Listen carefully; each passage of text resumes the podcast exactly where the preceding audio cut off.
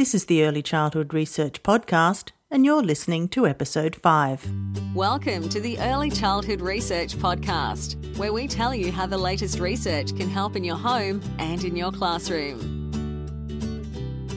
My name's Liz, and I'm the host of the Early Childhood Research Podcast. It's great to have you here. This is episode 5, and today I'm just going to spend a brief bit of time talking about the rights of the child. What are the rights of our children? What does the UN say they are? And what does that mean for us in the classroom or at home? The UN has a document of over 7,000 words talking about the rights of the child. Obviously, most people are not going to dig their way through that, but uh, I can see why it's necessary because some people do misinterpret the rights as they are written. Very fortunately, we don't have to wade through that because they have been summarized into smaller points. And I've typed up all these points and made them into some little posters that you can download at liz's.earlylearningspot.com.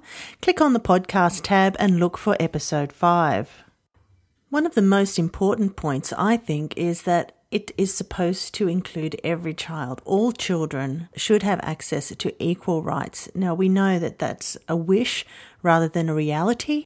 This convention has been the most widely signed of all human rights conventions, so we know that countries take this very seriously. But there's a big difference between ratifying a convention and actually protecting children. According to the UN, everyone under 18 has these rights. Everyone has them equally, no matter where they come from, what their parents do, what language they speak, etc. Every child should be treated equally. All adults should do what's best for children. The governments have a responsibility to make sure children are protected. They also have a responsibility to create an environment where a child can grow and reach their potential. The family has the responsibility to help children learn their rights and to exercise those rights. The UN says you have the right to be alive. A chilling point to have to write in a charter. They have the right to a name, to be recognised by a government. The child has a right to a nationality, to belong to a country, to have an identity, to live with their parents unless it is not a safe place to be. They have the right to live with a family who cares for them. They have a right to live together in the same place with their family if they've been separated. They have the right to be free from kidnapping. They have the right to give their opinion and for adults to listen and take them seriously.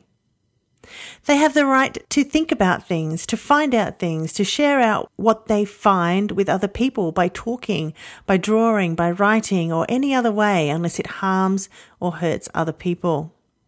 They have the right to choose their own religion and beliefs, but their parents should perhaps help them along to know what is right and wrong and what is best for them. They have the right to choose their own friends. They have the right to their privacy. They have the right to get information that is important from radio, from newspaper, from computers. Adults should make sure that children are getting good information, positive information, not harmful information. They have the right to be raised by their parents if at all possible. They have the right to be protected from being hurt and mistreated in body or mind. They have the right to special care and help if they cannot live with their parents. If they are adopted or are in foster care, they have the right to expect care and protection. If they're a refugee, they also have a right for special protection. And if they have a disability, they have the right to special education and care. Children have the right to receive the best health care possible, to have safe water, nutritious food, a clean and safe environment. If they live in care or away from home, they have the right that someone should come and inspect those places to make sure they're appropriate. They have the right to expect help from their government if they're poor or are in need. They have the right to food, to clothing, to a safe place to live, and to have their basic needs met. They should not be disadvantaged so that they can't do many of the things that other kids can do. They have the right to good quality education to be encouraged to go to school to the highest level possible. Their education should help them use and develop their talents and abilities. It should also help them to live peacefully, to protect the environment, and to respect other people. They have the right to practice their own culture, their own language, their own religion. Minority and Indigenous groups need special protection of this right. Children have the right to play and rest. They have the right to be protected from work that is harmful, that is bad for their health and education. And if they work, they have the right to be safe and to be paid fairly. They have the right to be protected from harmful drugs and from the drug trade. They have the right to be free from sexual abuse. No one is allowed to kidnap or sell. They have the right to protection from any kind of exploitation. Nobody should take advantage of a child. No one is allowed to punish them in a cruel or harmful way. They have the right to be protected from war. Children under 15 cannot be forced to go into the army or take part in war. They have the right to help if they've been hurt, neglected, or badly treated. They have the right to legal help and fair treatment in the justice system.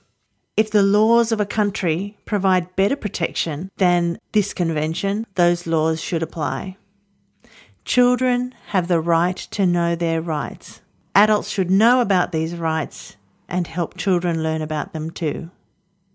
There are so many issues that can be raised with each one of these points, but I'm not going to do that here because I just wanted to keep it short and sweet. Just a reminder of what the conventions are, what the rights of the children are, as a reminder of something we so often take for granted. I came across a children's charter this week that was in the magazine called Every Child, published by Early Childhood Australia. And it was so well written. It really resonated with me. And that's one reason why I wanted to do this podcast. So I'm going to read out to you what this early childhood centre decided would make a good children's right charter. The staff all got together and they've changed this over the years, but it's from Kowloon Children's Centre and I really love the way they've put the UN children's rights into terms that make sense in their early childhood centre. I've also typed up this into a poster that you can print off and put up somewhere where you can see it, where your children can see it, where your parents can see it. You might think it's uh, it's got some really good points as well. Again, if you'd like to download this poster, go to liz's click on the podcast tab, and look for episode 5. According to Kowloon Children's Centre, all children have a right to play, a right to be held, picked up, comforted, a right to feel safe, a right to play inside or outside, a right to a natural, sustainable environment, a right to privacy, to be alone, a right not to be hurt and to be physically protected a right to be directed and guided with positive, consistent discipline. A right to eat when hungry and choose what and how much they will eat. A right to express themselves, to talk, to cry.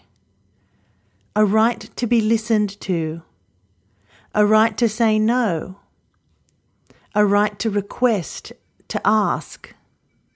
A right to answers to questions a right to know who is picking them up, a right to sleep or rest, a right to get dirty, a right to choose whatever they will wear, a right to dress up, to role play and to express their gender, a right to have their family acknowledged, a right to choose their own activities, a right to be individual, a right to time to complete a task or activity a right to be read to and sung to and played with, a right to be touched or not, a right to fun, joy, and laughter, and to be appreciated and enjoyed, a right to express how they feel, a right to stay home when they are sick, a right to qualified and trained staff, a right to challenge and a right to question, and a right to kindness. Have you ever created a document that outlines the rights of your children like this? I haven't, and now I have to wonder why. Often we take it for granted that other adults have similar values to us and will treat children in similar ways to us. When they don't, we can be quite shocked. So it's important to sit down and really mull through what we believe is in the best interests of our children. You can do that within your family or do it within your teaching team. But to nail down a document like this means everyone is on the same page and incoming parents can be reassured that their child will be treated with respect and care. If a poster like this is front and centre in a classroom or front foyer, it's a constant reminder to staff of what is expected. The Kowloon Children's Centre consider their Children's Charter to be a fluid document, something that can be added to as new situations arise. So, what other statements might be relevant to where you teach or where you live? I was thinking that I might like to add the four following rights the right to be understood even though I don't know how to express myself clearly. The right to not be bullied or laughed at. The right to enjoy learning at my own pace. The right to learn about things that interest me and my friends. I'm going to leave this discussion here. It's given me plenty to think about, and I hope it's given you something to think about too. Remember, if you want written notes of this episode, you can find them at liz's.earlylearningspot.com just click on the podcast tab and find episode 5. You'll also be able to download child friendly posters of the UN Rights of the Child and Kowloon Children's Centre's Children's Charter. It doesn't have Kowloon Children's Centre written on it, it's just a children's charter, so you can print it off and use it for yourself. There's also a link to UNICEF where you can find more child friendly posters in multiple languages and a pinnable image in case you want to add it to Pinterest as a reminder for later. If you enjoyed this episode, it would help us out if you went to iTunes to submit a rating and review. Today's episode wasn't about research, but it was about an issue that is vitally important in early childhood, but is often glossed over. Thank you for joining me, and I wish you happy teaching and learning. Thanks for listening to the Early Childhood Research Podcast at www.liz's.earlylearningspot.com.